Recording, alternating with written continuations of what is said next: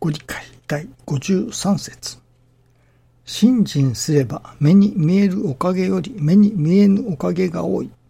知ったおかげより知らぬおかげが多いぞ。後で考えて、あれもおかげであった、これもおかげであった、ということがわかるようになる。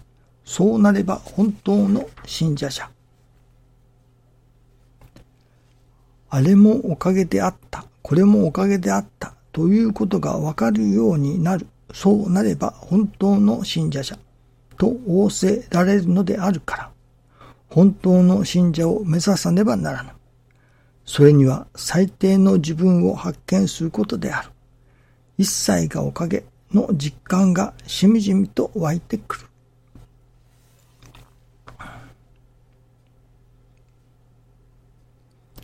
一切がおかげ。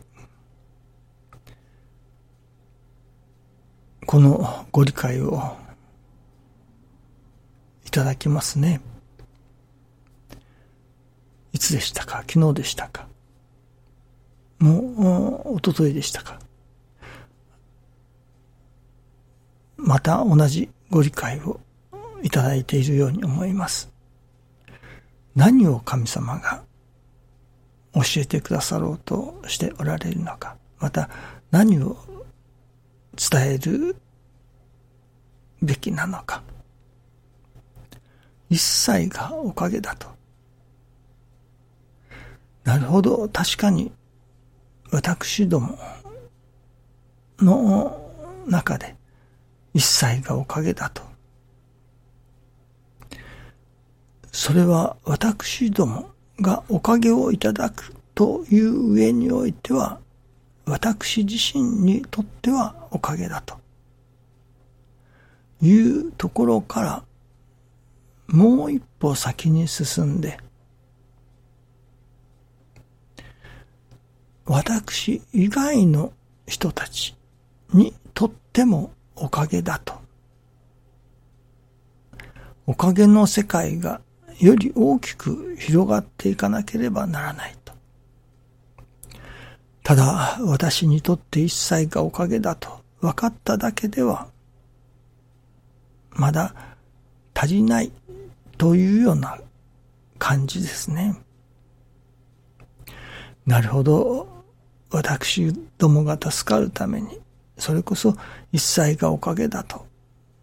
これは一切が親愛ということと同じ意味だろうと思いますが、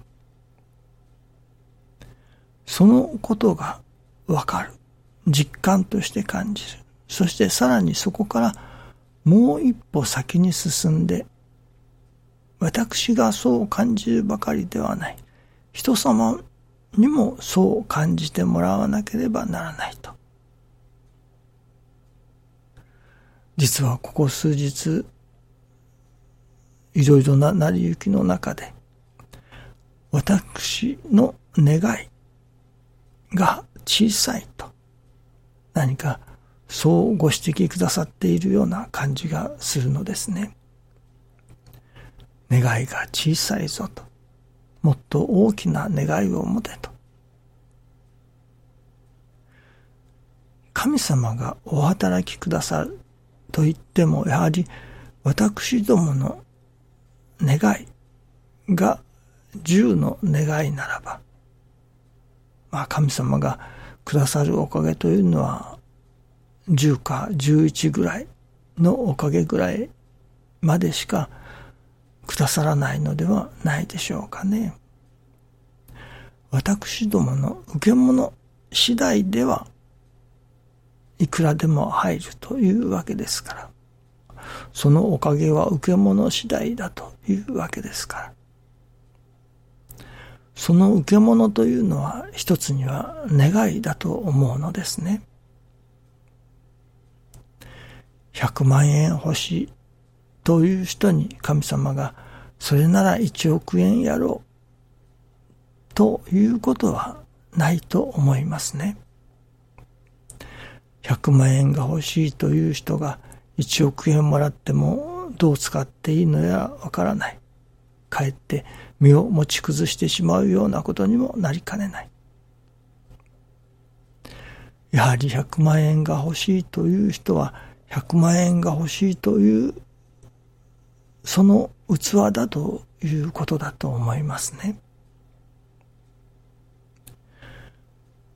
私はこれまで師匠のご理解を保存するということが第一でした。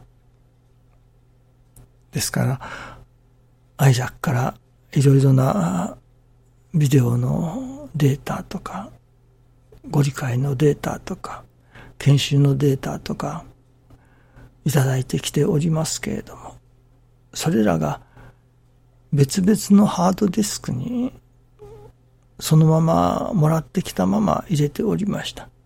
またこれ、下手に触ると消してしまってはいけないという、そういう器具もありましたから、もらってきたままハードディスクに入れて、二つか三つぐらいになっていたのですけれども、最近これではいけないなと。いわゆる、それが、死蔵と言いますね。いわゆる蔵の中に入れてしまって、意味をなさないというわけです。ですから、お金ならお金でも溜め込んで、例えば蔵の中にしまい込んでしまう。これではお金としての値打ちはないというわけです。お金はやはり使って初めてその値打ちが出てくる。壺の中にお金を溜め込んで床下に埋め込んで、えー、取っていても何の値打ちもないわけです。やはりそれは使うて初めて世のため人のために使うて初めてお金としての値打ちが出てくる。それも、例えば、今のお金は今でしか値打ちがない。例えば、明治時代に発行された紙幣といたしましょうか。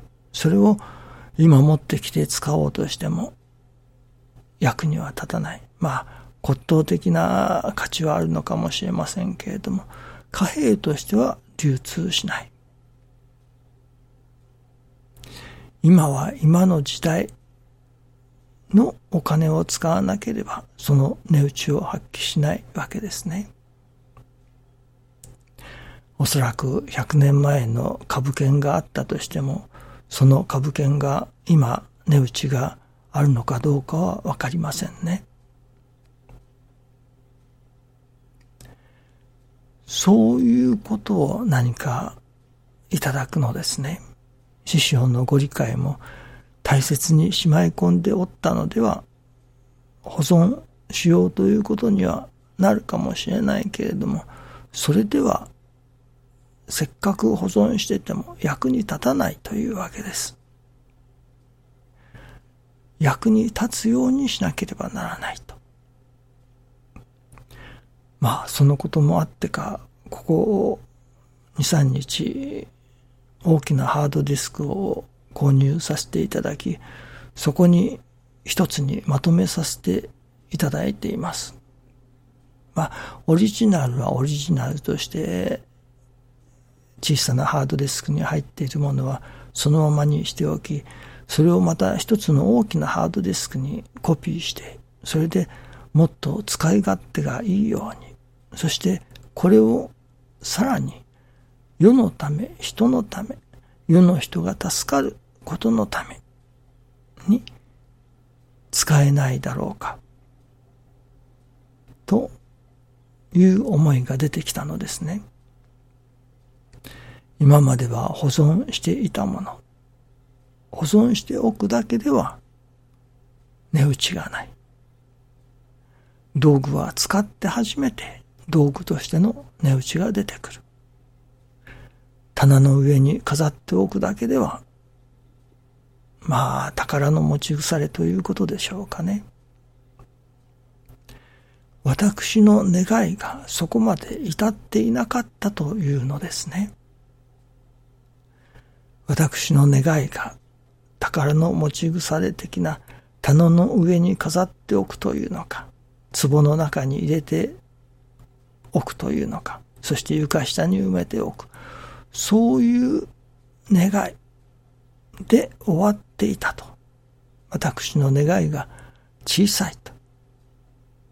それをもっとまた使い、人が助かることのために、神様のお役に立つことのために、使うような願いを立てなければならない。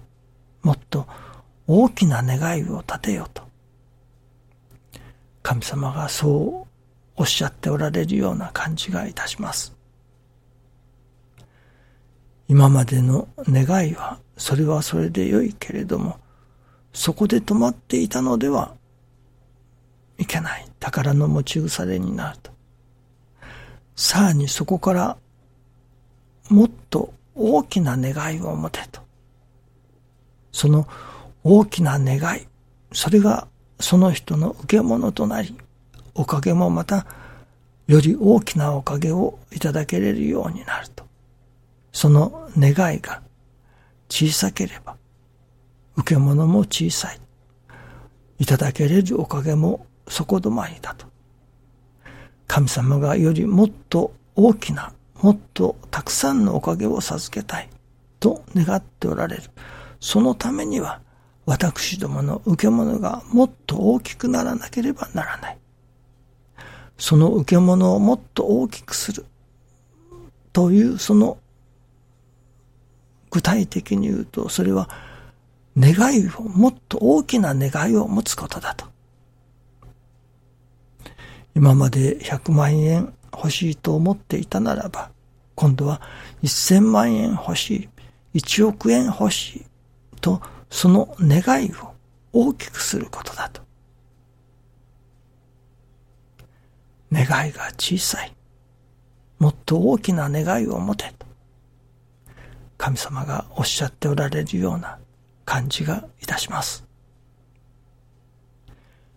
どうぞよろしくお願いいたします。ありがとうございます。